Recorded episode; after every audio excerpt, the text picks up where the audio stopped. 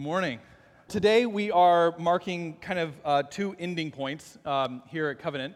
Uh, the first ending point is that there is such a thing as what we call the liturgical church calendar. And this is not a covenant calendar, it's not even a Presbyterian calendar. It's a calendar that many different churches and church groups use that functions and, and fashions the year, every year, based on a liturgical calendar, okay? And so today is the Sunday before Advent begins, is, which today is, Advent start next, starts next week, is the end of the liturgical calendar. So today is the end of the liturgical year. Next week is the beginning of the liturgical year with the beginning of Advent. And what that means is that today's Sunday, the, the last Sunday of the year, this Sunday, is always every year uh, called in the liturgical calendar Christ the King Sunday. It's an important day where every single one of us, no matter what's going on in our lives, no matter what is going on in our nation, no matter what is going on in our world, whether we feel like it's a good time or a bad time or a kind of in between time, it's where we as followers of Jesus are called to stop on this final day of the year and say, Jesus is Lord. Jesus is King over all creation. It is a, a reminder for all of us of just remember how the story ends. Just remember how the story ends. So today is Christ the King Sunday. It's the end of the liturgical year.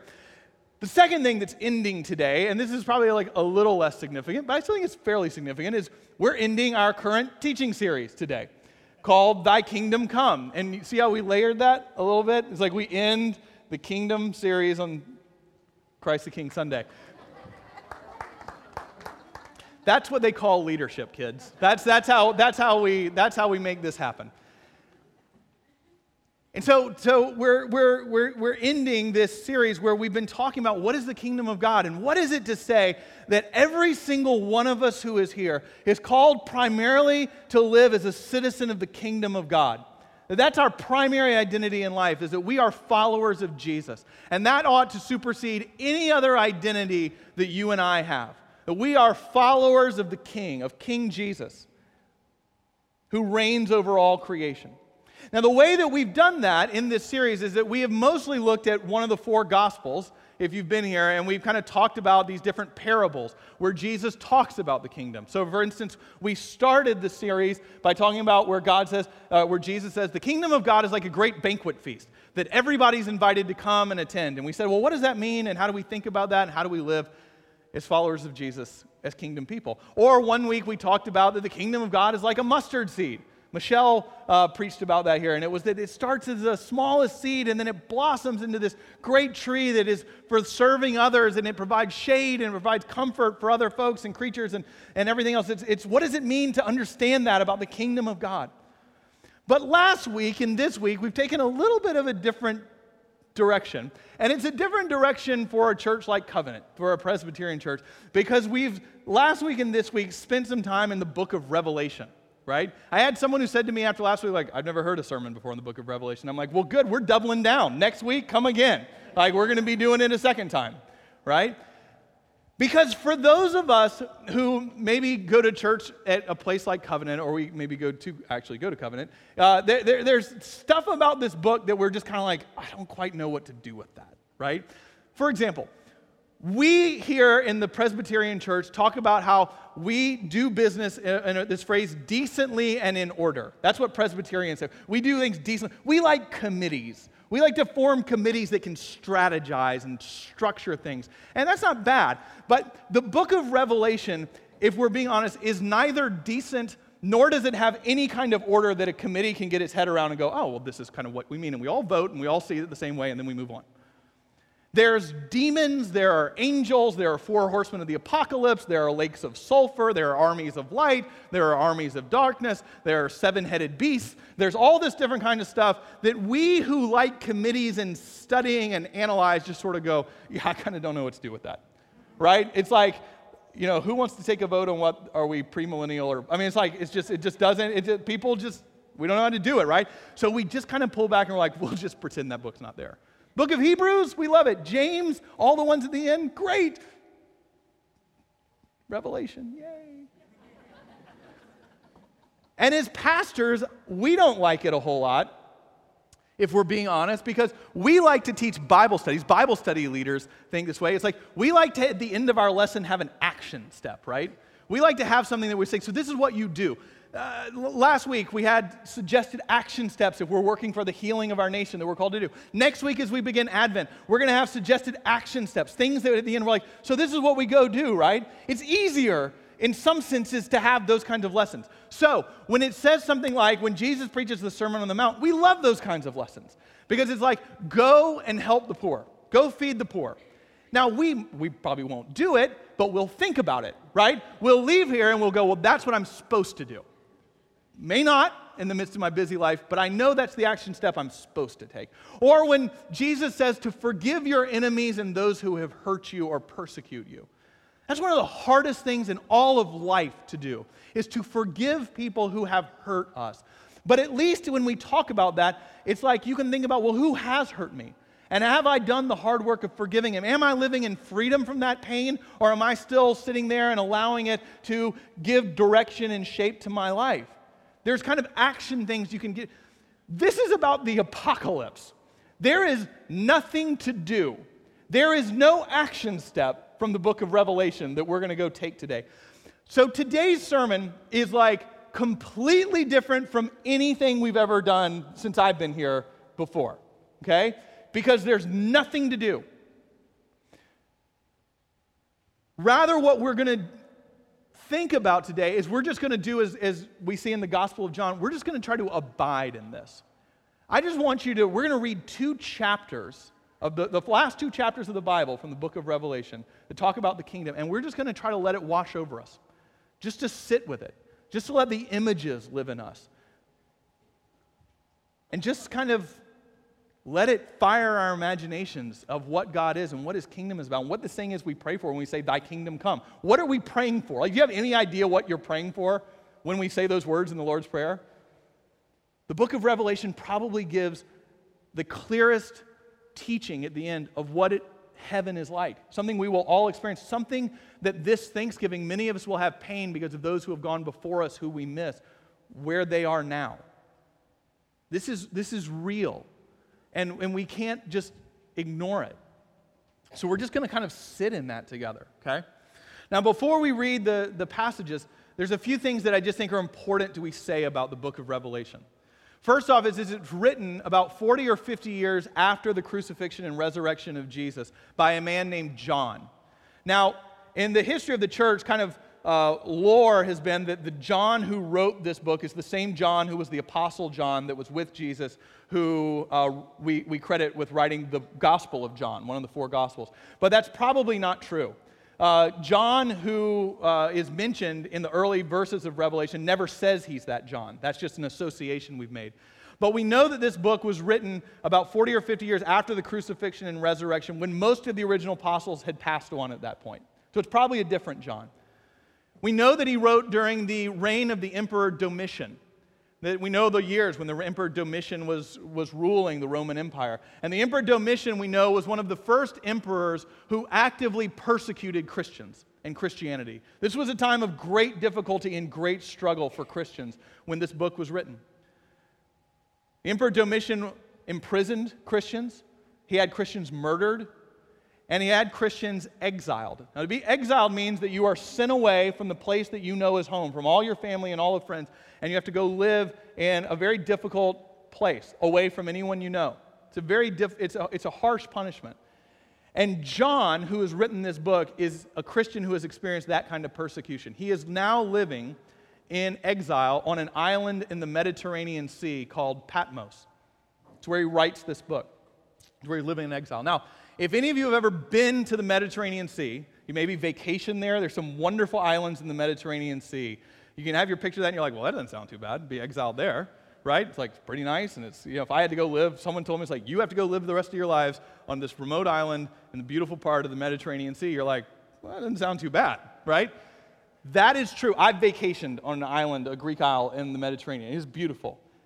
Patmos was not that kind of island, okay? Patmos was an island that was almost all rock had very little shade, it had almost nothing that you need to survive. It would have been eking out a very difficult, painful existence.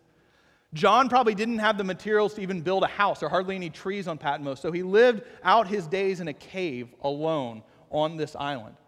And while he is living in a cave on the island of Patmos in exile for being a Christian, he is given this vision, a revelation, if you will, of the end days, of the days that are to come, of what eternity, of what the kingdom of God is really like. And so we're going to kind of journey with him. John is given a journey by an angel through the book of Revelation of what this would look like. And today, I invite you, as we read these two chapters, the final two chapters of the Bible, to just let this live in you. Abide in it. This is the kingdom of God. Starting in Revelation 21, verses 1 through 8. Let's go to the text. Then I saw a new heaven and a new earth. For the first heaven and the first earth had passed away, and the sea was no more. And I saw the holy city, the new Jerusalem, coming down out of heaven from God, prepared as a bride adorned for her husband. And I heard a loud voice from the throne saying, See, the home of God is among mortals and he will dwell with them. They will be his peoples, and God himself will be with them. He will wipe every tear from their eyes. Death will be no more. Mourning and crying and pain will be no more, for the first things have passed away. So, what we see here in these verses is that heaven is not what we see in the, the movies where it's like clouds and like little cherubs with harps going around. It's a city. It's a city, a new Jerusalem. It's a city that is the city of God, the kingdom of God, that descends upon this earth.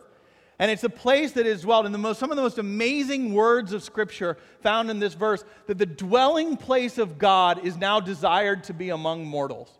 That's the voice that comes from the throne and what it declares as the new Jerusalem comes down. And this is a completion of something we see from the beginning of Scripture. We see that in God's creation in the Garden of Eden, that God does, is already living in relationship in the Trinity, but that God also creates, creates you and me, creates life, not because God has to do it, not because there's rules, but God creates because God desires to be with us.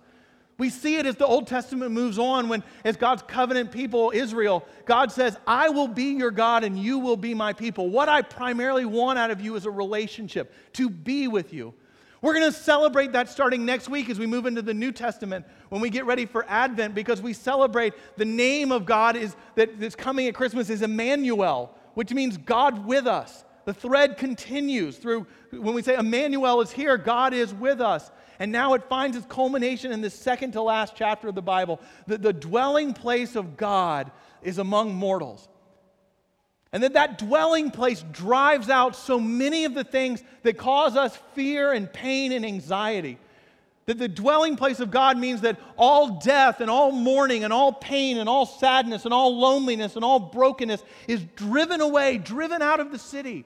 That for someone in exile like John, or for people like you and I, who have questions and doubts and loneliness and pain and abandonment and anxiety and fear and abuse that we have experienced, all of which is real, all of which brings us to our knees, all of which can haunt us. As we are people who have, who have mourned and at Thanksgiving might have particularly difficult times with those who are not around our table, either through fractured relationships or through the, them passing on that they are here in this place now, that that kind of pain, which is real and almost paralyzes us at times, it is not the end of your story. It is not the end of any of our stories. That in the end times, all of that will be driven out, not because we learn the ability to do it, but because the presence of God is now among mortals, and all of that is driven away from God. It's amazing, hopeful good news. The kingdom of God is a place where God now dwells among mortals. Let's go to the next. Let's keep going. Then one of the seven angels who had the seven bowls full of the seven last plagues came and said to me, Come, I will show you the bride, the wife of the Lamb. And in the Spirit he carried me away to a great high mountain and showed me the holy city, Jerusalem, coming down out of heaven from God. It has the glory of God and a radiance like a very rare jewel, like jasper, clear as crystal. The angel who talked to me had a measuring rod of gold to measure the city and its gates and walls. The city lies foursquare, its length the same as its width, and he measured the city with his rod, 1,500 miles. Its length and width and height are equal. And I saw no temple in the city, for its temple is the Lord God, the Almighty, and the Lamb.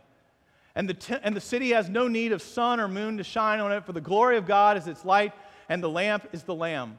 The nations will walk by its light, and the kings of the earth will bring their glory into it. Its gates will never be shut by day, and there will be no night there. People will bring into it the glory and the honor of the nations, but nothing unclean will enter it, nor anyone who practices abomination or falsehood, but only those who are written in the Lamb's book of life. Now, if you pay attention to this when we read this, this is one of the funniest passages of Scripture that exists in all of the Bible. Okay?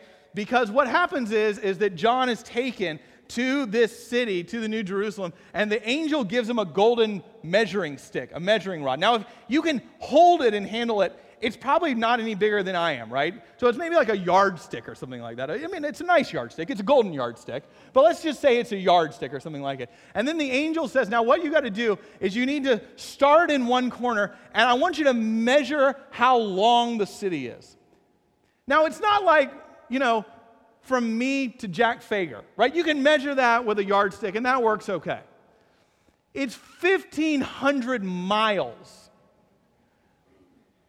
You got to imagine it's like one, two, three, four, for 15. Do you know how long 1,500 miles is? I measured, I looked up what is 1,500 miles north of Austin. At 1,500 miles from Austin, going north, you are 100 miles north of Winnipeg, Canada. Okay? So it's like someone handing you a yardstick and going, go down to 6th Street. Tell me how far Winnipeg is from here, right? And so you just have to like, how, I mean, it probably took this guy 10 years to measure this. And if it's me, I'm sitting there like, 68,321, 68,320. Wait, did I say that already? I get confused? Do I have to start over if I'm not certain? Like, do you have to go back to the beginning?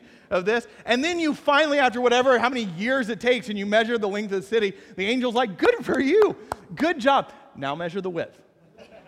One, two, three. And then you do that, and you're like 20 years older, and then it's like, Now measure the height.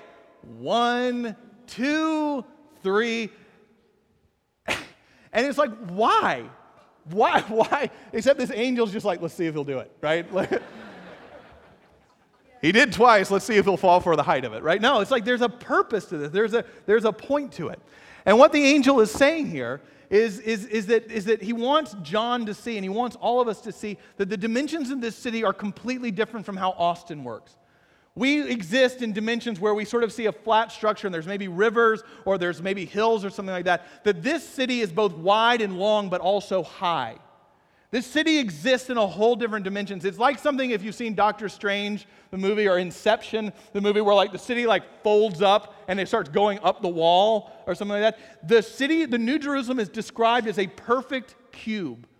It's as long as it is wide as it is high. It's like an encapsulated cubed space.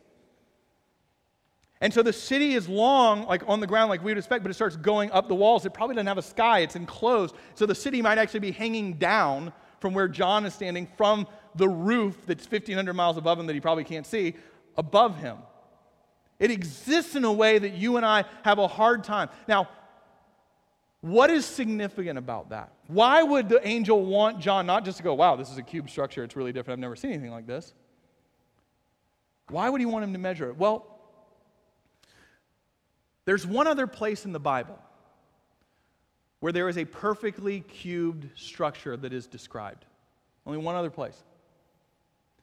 It's not in the New Testament, it's in the Old Testament, where the dimensions of the temple of Jerusalem are given.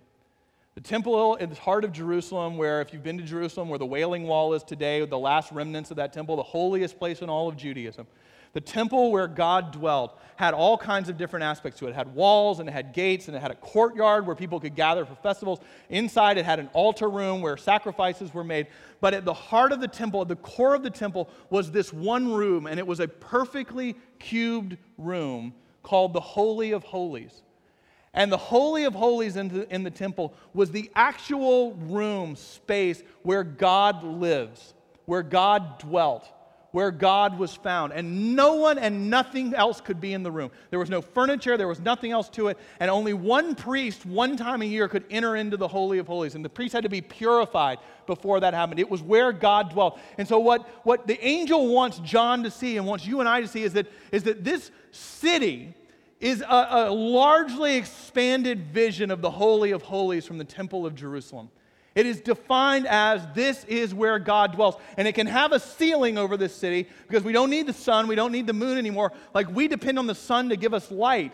But the light of this city starts at the core, at the center, and it goes out from the center out to the extremes. So light's not found above coming down onto us, it starts at the middle and goes out in every direction from the throne that is there.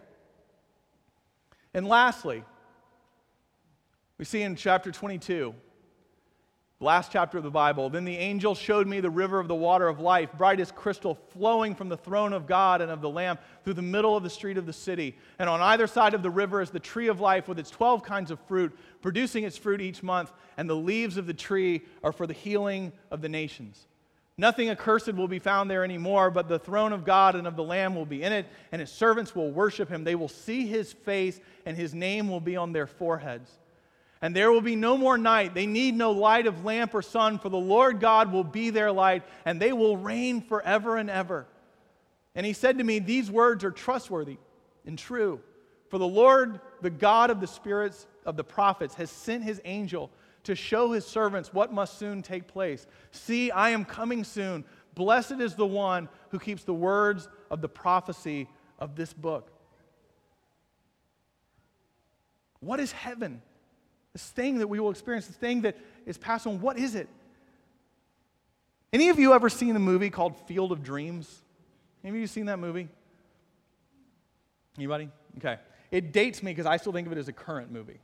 Um, I'm going to try to describe it very, very quickly because it has a, an interesting take on this. The Field of Dreams is a movie, I promise you it's a really good film, but it's weird to try to explain it in 20 seconds. But um, it's a story of, of a farmer in Iowa, played by Kevin Costner, the actor. And Kevin Costner is farming one day at the beginning of the movie. He's farming in his cornfields in Iowa, and a voice essentially comes and tells him to build a baseball diamond right in the middle of his cornfield. So he rips up all the corn, and he loses the cash that's going to come from that, and he endangers his family farm to build this baseball field. And as he builds it, I promise you it's normal when you're watching the movie, ghosts of dead ex baseball players start coming out it's a really good film, from the cornfields, and they start playing golf. Uh, golf. They start playing golf. That's the sequel that's coming that you don't know about yet. It's actually frisbee golf uh, through the cornfields. they might have played golf, but what we know is that they played baseball. Uh, and so they would come out in their uniforms and they would play baseball on this, this field in the middle of Iowa. And at the very end of the movie, this game is being played, and Kevin Costner and his wife and his daughter are out there watching it. And then there is a, this thing is driving me nuts. Uh, and then there is a uh, moment where one of the baseball players who's playing catcher takes off his catcher's mask, and it's Kevin Costner's father. Now, what you learn over the course of the movie is that Kevin Costner and his dad, like many of us experience, had a ruptured relationship with his father. They had a broken relationship. They quit talking and Kevin Costner's dad dies before they're able to reconcile their relationship. It's this burden that Kevin Costner's character has with him throughout the film. And all of a sudden, he goes out on the field, and his father, as a young man who had played minor league baseball, was there. And Kevin Costner and his dad have a game of catch on the baseball diamond in Iowa. I am a crying mess. I've seen it like 15 times. I'm crying every single time. My British wife has watched it and she's like, I don't get it. Like, I, I have no idea why you're crying right now. I'm like, I don't know how you're not. This is like just one of the little insights into our marriage. I'm like, how, do you, how are you not crying at this point? But as they're playing catch, Kevin Costner's father looks at Kevin Costner and says, Can I ask you something? Is this heaven? And Kevin Costner says, No, it's not heaven, it's Iowa. And then Kevin Costner says to his dad, Is there such a thing as heaven? And his dad says, Oh, yeah, there's a heaven. It's the place where your dreams come true. the music comes up and I'm crying and Beth's going, I don't get it. I don't understand what's wrong with you right now. It's a wonderful film. It's a terrible definition of heaven. But that's what we cling to most of the time. Oh, he's died and is going to be able to play golf now whenever he wants to, and no one's going to be able to say, You're going to be able to go fishing with no guilt. Nobody's going to give him a hard time for going to. The Longhorns will win the championship every year, right? Like national championship, whatever our dreams are. And you have some really good dreams. I know things you care about. Kevin Costner's character had really great dreams. It was a beautiful moment in the movie. I have dreams that I hope to see true. Heaven is greater than any dream you have ever had in your life. Eternity is more than any completion of any dreams you've ever had on your own. That all of the Bible leads to this moment in the final chapter where it says that we will gather around the throne, every nation, every tribe, every tongue, gathered around as equal brothers and sisters, and on the throne will be God and the Lamb who was slain. And we will look at him, and it says in verse 5 we will see his face. We will look into his eyes. And when that happens, we will lose track of all time and all space. That that is the moment of eternity. That is where those whom we've loved before are now gathered around the throne, seeing into the eyes of their Creator, and experience a joy and a wonderment that we only can sit there and sit back and worship. Worship. Worship. This is heaven, the kingdom, eternity. Thy kingdom come Thy will be done on earth as it is in heaven. Let's pray. Lord, we ask this day that you would hear us as we stand and worship you with the heavenly beings and the angels gathered around the throne. May we see your face. May we get a glimpse of your love. And may our hearts burn with love for you in return. This is what we are created for